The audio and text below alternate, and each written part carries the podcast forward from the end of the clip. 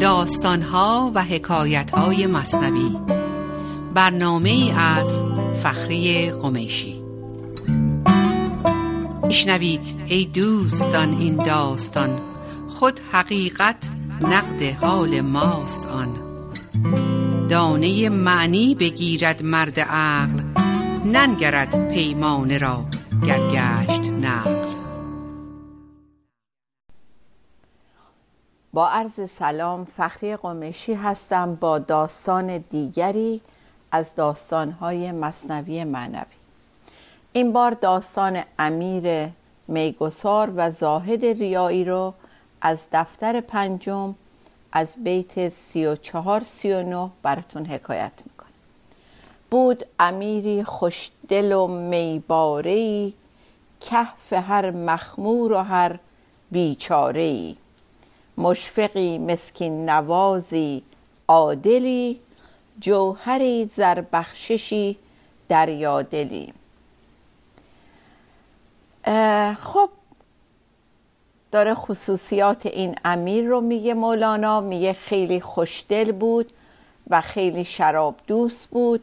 بسیار پناه می‌داد هر مخمور و هر بیچاره ای رو و بسیار مشفق بود کمک کننده بود مسکین نواز و عادل بود و اصیل بود جوهر یعنی اصالت داشت و دست و دلش به وسعت دریا بود و زربخشش می‌کرد. اگه باور داشته باشیم که ما امتداد خدا هستیم و پروردگار قطری از صفات خودش رو در وجود ما نهاده این امیر می‌تونه سمبل خصوصیات پروردگار باشه در این داستان. خب در ادامه خصوصیات مولانا میفرماید شاه مردان و امیر المؤمنین راهبان و رازدان و دوست بین بازم از خصوصیات این امیر داره میگه. دور عیسی بود و ایام مسیح خلق دلدار و کمازار و ملی.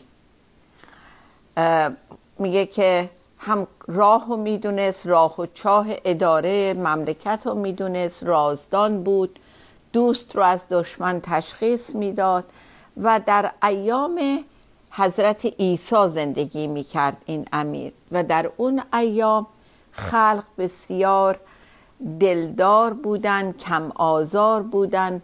و ملیح و دوست داشتنی بودن. مردم همه صلح طلب بودن. آمدش مهمان به ناگاهان. شبی هم امیری جنس او خوش مذهبی.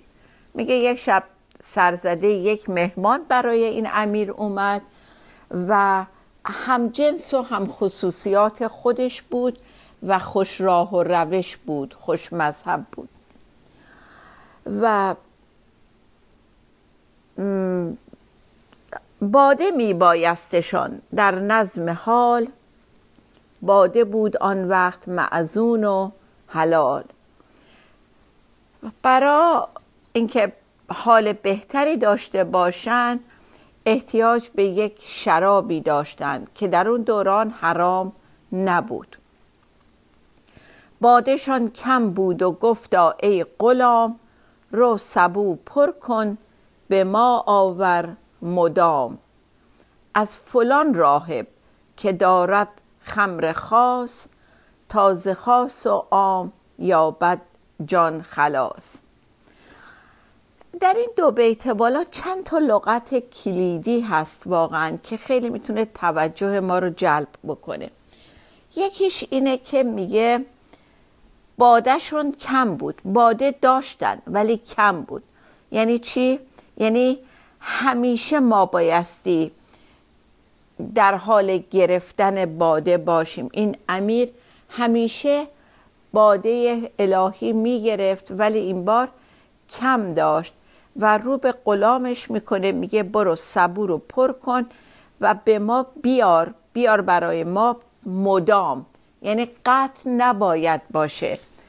این شراب الهی از وجود ما نباید قطع بشه. مدام ما باید اونو بگیریم. بعد در بیت بعد میگه از فلان راهب. داره نشونی میده از یک مرد خدا. راهب اینو این شرابو داره.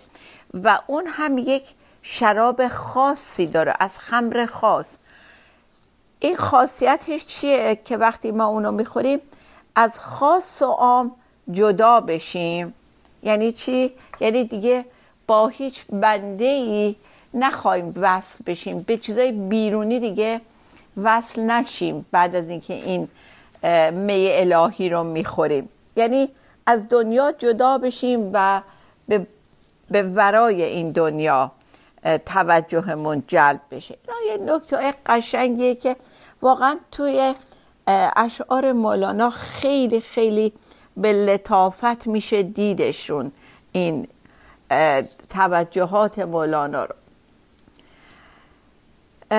و بعد میفرماید جرعه زان جام راهب آن کند که هزاران جره خمدان کند.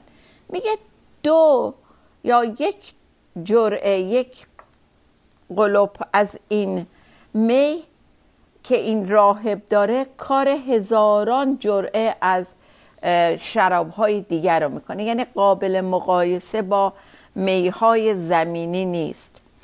اندران می مایه پنهانی است آنچنان اندر عبا سلطانی است. میگه که توصیف این می مثل این میمونه که یک پادشاهی یک امیری خودش تو یک عبای خیلی ساده پیچیده باشه. در حالی که پادشاهان زمینی در قبا و جبه های گران قیمت خودشون رو میپیشونن و میپوشن. ولی یک سلطانی هست که منظورش الان داره میگه اون حضرت حقه. که مثل اینکه در یک عبای خیلی ساده و بی زرق و برقی هست ولی فرقشون کجا تا کجاست. این پادشاهان زمینی و اون خدای آسمانی. تو به دلق پاره پاره کم نگر که سیه کردند از بیرون زر. میگه به ظاهر چیزا توجه نکن. همچنان که برای جلوگیری از بردن طلا توسط دزدها اون رو با دوده سیاه می‌کردن که جلب توجه دزدا رو نکنه. از برای چشم بد مردود شد و از برون آن لل دود اندود شد. یعنی باز داره همین رو میگه. برای اینکه میگه اون سلطان که توی عبا پیچیده شده برای دور شدن از چشم بده. درست مثل اون گوهری که برای اینکه به دست دزدان نیفته دودن دودش می‌کنن. گنج و گوهر کی میان خانه هاست؟ گنج ها پیوسته در ویرانه هاست. تمام این ابیات بالا داره فرق میان می الهی با شراب زمینی رو توصیف می‌کنه مولانا. باز داره مثال گنج رو میاره که گنج هیچ وقت تو جای آبادان نیستش. گنج در خرابه ها پیدا میشه. او نظر می‌کرد در تین سوست سوست جان همی گفتش که تینم صد توست. اینجا دوباره مثال میاره از اون داستان حضرت آدم و شیطان. میگه که شیطان در گل به پستی نگاه کرد. سست یعنی بی اهمیت نگاه کرد به گل ظاهر وجود آدم که وقتی پروردگار انسان رو از گل آفرید میگه شیطان به اون گل نگاه کرد. ولی جانی که درون اون گل آدم بود گفت تو این گل ظاهری منو می‌بینی این صد نگاه تو شده. تو داری اون گل رو می‌بینی. تو نمی‌دونی که در درون این جسم گلین حضرت آدم جان خدایی هستش و تو از اون جان خدایی که در این گل در این تین نهفته شده بیخبری. برای همین به خودت اجازه میدی که اینطور با کم اعتنایی و خفت به ظاهر من نگاه کنی و در واقع اینه که مانع از این شده که تو به من سجده کنی. برای اینکه باز یادمونه که دلیلی که شیطان گفت من به آدم سجده نمی کنم گفت این از گله و من از آتش من نور دارم و این تیرگیه. شیطان قادر نبود یا تصمیم نگرفته بود که به اون گوهر درون انسان نگاه بکنه و فقط به بیرونش نگاه کرد و برا همین مردود شد از درگاه پروردگار. در پروردگار گفت تو حضور منو در درون این جسم گلین نادیده گرفتی و در واقع تو به من سجده نکردی. خب همه این ابیات قشنگ و مولانا آورد که می‌خواد فرق ظاهر و باطن رو بگه. توی های هفته های گذشته هم خیلی مولانا به تشخیص ظاهر و باطن اشاره کرد و یکی دیگه از مثالا که همیشه می آورد اینه که میگه صدف رو می‌بینی از مروارید درون صدف باید با خبر بشی. اون صدف جسم ظاهری و بیرونیه. ولی اصل داستان اون مروارید و اون گوهر درون صدف. خب فکر کنم یک تنفس کوتاهی بگیریم و برگردیم برای بقیه داستان. با ما باشید.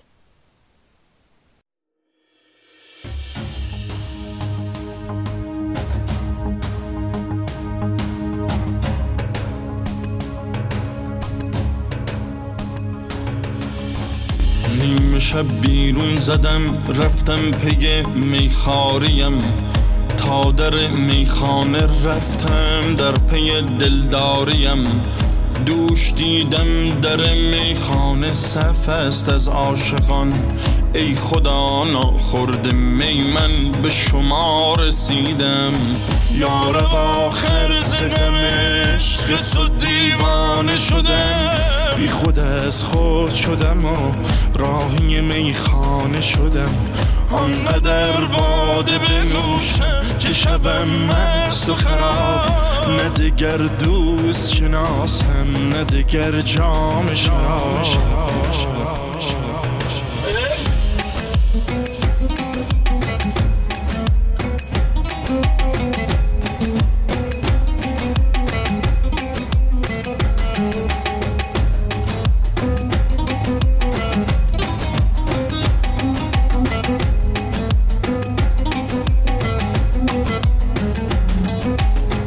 خوش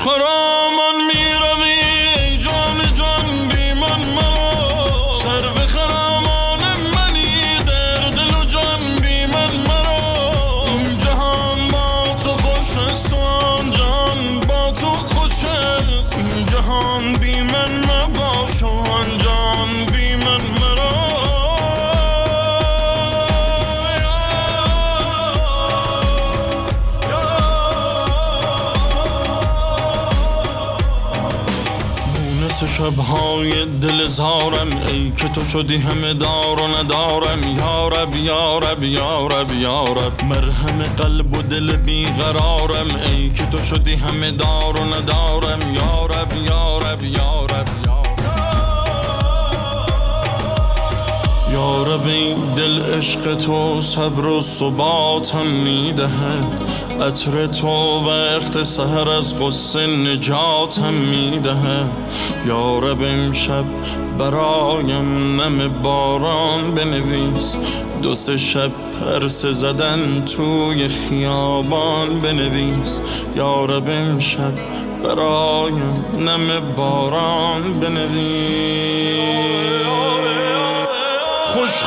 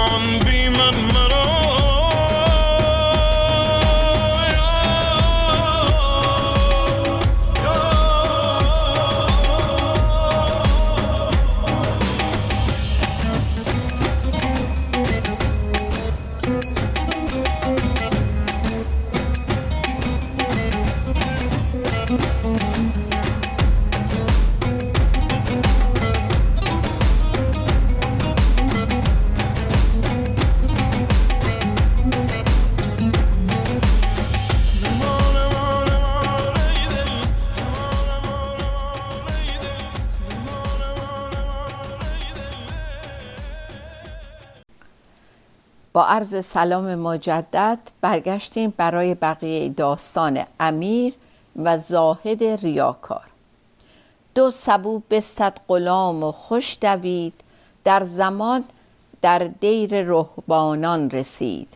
زر بداد و باده چون زر خرید سنگ داد و در عوض گوهر خرید. خب در اون زمان غلام دو تا سبو برداشت و دوید به طرف خونه یا دیر راهب ها و زر داد و باده ای که مثل زر بود خرید یعنی در واقع سنگ داد چیز بی ارزش داد در عوضش گوهر گرانبها خرید. یعنی اون زر پیش اون باده خیلی بی ارزش بود. این چنین باده همی برد آن غلام سوی قصر آن امیر نیکنام. حالا دوتا سبوها تو بغلشه و به طرف قصر امیر خوشنام در حرکته. پیشش آمد زاهدی غم دیده ای خشک مغزی در بلا پیچیده ای تنز آتش های دل بگداخته خانه از غیر خدا پرداخته. میگه که یک زاهدی اومد سر راهش با این خصوصیت. از سر روش غم میبارید.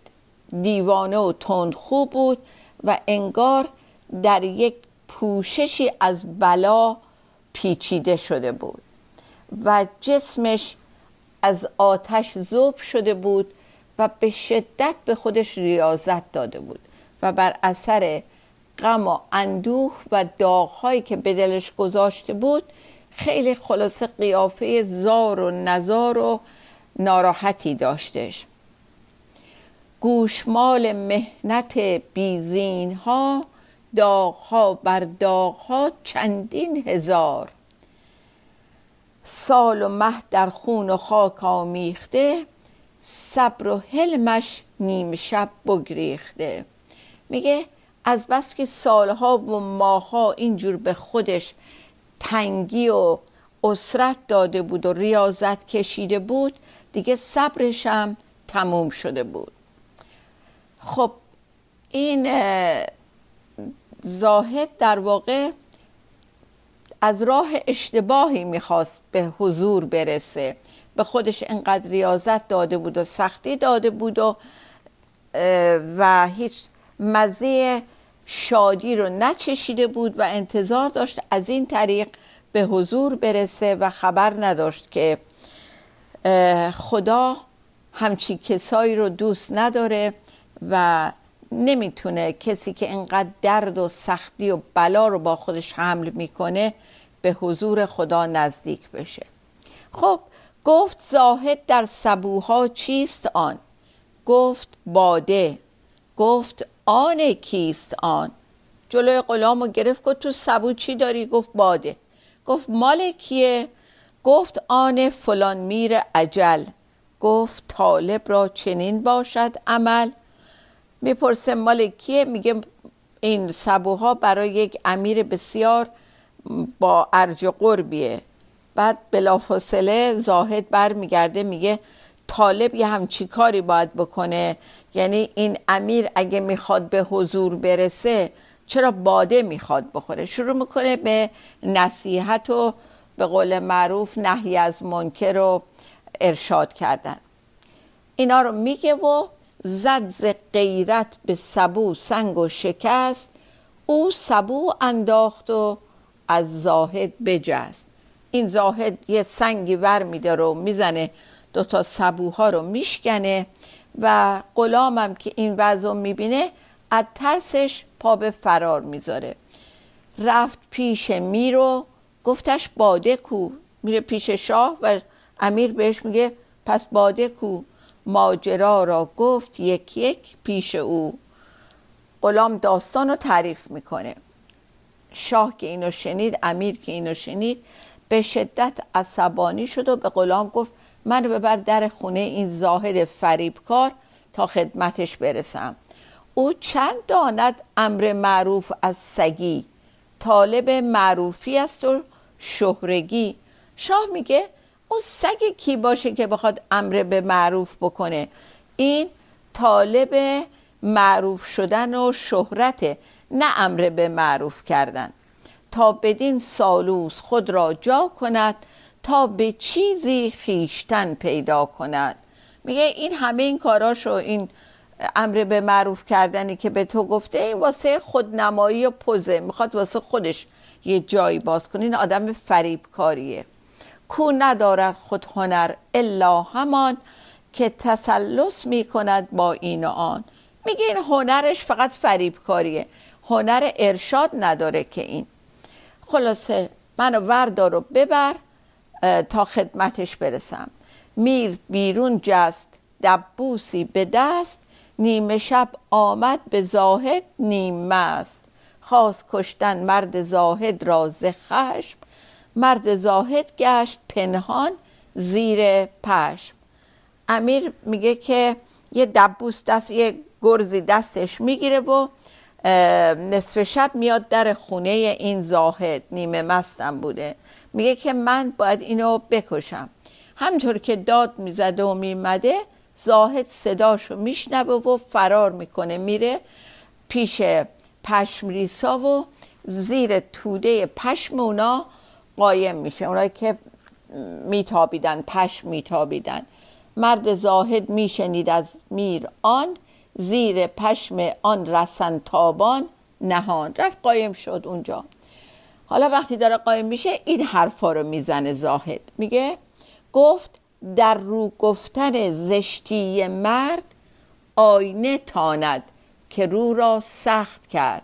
روی باید آینه وار آهنین تات گوید روی زشت خود ببین.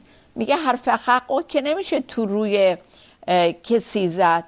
مگر آینه باشی؟ اونم نه از جنس شیشه از جنس آهن باشی تا بتونی عیب مردم رو تو روشون بگی. حالا ببینید این حرف درستیه زاهد داره می‌زنه.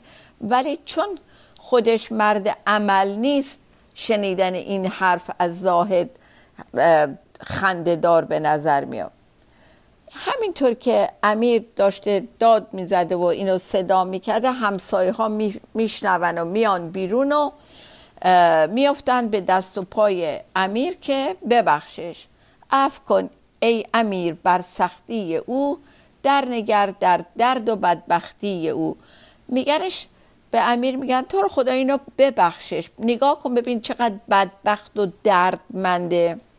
تو ز قفلت بس سبو بشکسته ای در امید اف دل در بسته. ای میگن ای امیر تو هم ممکنه یه موقع اشتباه کرده باشی ولی برای بخشیده شدن دل به امید و عفو خدا داری. یعنی ما هممون ممکنه اشتباه بکنیم. میر گفت او کیست کو سنگی زند بر سبوی ما سبو را بشکند. امیر میگه این کیه که به خودش اجازه میده سنگ بزنه سبوی ما رو بشکنه اینجا واقعا روی مولانا به همه ما انسان هاست.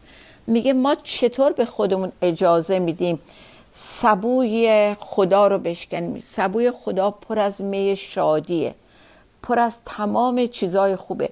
وقتی که ما غمگینیم زدیم سبوی خدا رو شکستیم. وقتی ما خشمگینیم خشمگین و ترسیده و ناامید و همه این صفات اینطوری رو داریم اون خصوصیات رو داریم. یعنی ما هم سنگ برداشتیم زدیم سبوی می پر از شادی خدا رو شکستیم. بنده ما را چرا آزرد دل؟ کرد ما را پیش مهمانان خجل. میگه چه جرأت داشت که بندمون رو ناراحت کرد و میانم پیش مهمونام خجل کردش؟ لیک جان از دست من او کی برد؟ گیر همچون مرغ بالا برپرد. میگه اگه مرغ هوا هم بشه و بپره بالا از دست من جون سالم به در نمی‌بره. با همه سالوس با ما نیز هم داد او و صد او این دم دهم. میگه با همه فریبکاری با ما هم بله فکر کرده. این نمی‌تونه نه اون نه صد تا مثل اون نمی‌تونن از دست من جون سالم ببرن. خدمتشون می‌رسم. آن شفیعان از دم هیهای او چند بوسیدن دست و پای او. میگه همسایه ها افتادن به دست و پای امیر که ببخشش. کی امیر از تو نشاید کین کشی. گر بشد باده تو بی باده خوشی یا خشی. میگن که امیر اصلا به تو نمیاد که بخوای خدمت این برسی انتقام بگیری ازش. تازه تو بدون باده هم خوش هستی. باز اینجا در واقع رو به ماست که ما باید شادیمون را از درون پیدا کنیم. احتیاجی به می انگوری نداشته باشیم. تو خوش و خوبی و کان هر خوشی تو چرا خود منت باده کشی؟ باز اینجا داره حالا میگه ما خودمون منبع معدن همه خوشی ها هستیم. ما که خوشی رو از باده بیرون نباید بگیریم از باده انگوری نباید بگیریم. تاج کرمناست بر فرق سرت توق اعتناک آویز برد این واقعا دیگه بیت کلیدی این داستانه. میگه تاج کرامت خدا بر سر ماست و گردنبند عطایای الهی هم به گردنمون آویزونه. دیگه ما چه احتیاجی به چیزای مادی این دنیا داریم؟ و نه احتیاج به این چیزهای مادی دنیا داریم و نه احتیاج به می زمینی و انگوری داریم. یک بیتی از دیوان میارم براتون ز شراب خشبخورش نه شکوفه و نه شورش نه به دوستان نیازی نه ز دشمن انتقامی. میگه که این شرابای زمینی باعث شکوفه زدن یعنی استفراغ زدن و دلشوره میشه. و ما به اون جور شرابا احتیاج نداریم. ما وقتی به خدا تکیه داشته باشیم نه به هیچ دوستی احتیاج داریم نه احتیاج داریم از کسی انتقام بگیریم. یعنی نه دستخوش شادیای موقتی و دل بستن به این و اون میشیم نه گرفتار انتقام جویی میشیم. وقتی از شراب الهی بخوریم نه از شراب انگوری. قدهی دو چون بخوردی خوش و شیرگیر گردی. به دماغ تو فرستد شه و شیر ما پیامی. و باز این بیت هم از دیوانه که داره میگه ولی وقتی که از اون می الهی بخوری هم حالت خوب میشه هم نترس مثل شیر میشی و به جان و روح تو خدا پیغام میفرسته از طریق اون نیروی ازلی خودش. خب داستان رو با بیت این ماهمون تموم کنیم. ای زقم مرده که دست از نان توهیست چون قفور است و رحیم. این ترس چیست؟ تا بقیه داستان که دنباله این داستان مولانا داستان خیلی قشنگ دیگه میاره و تا هفته آینده شاد و بیتوقع بمانیم. خدا نگهدار.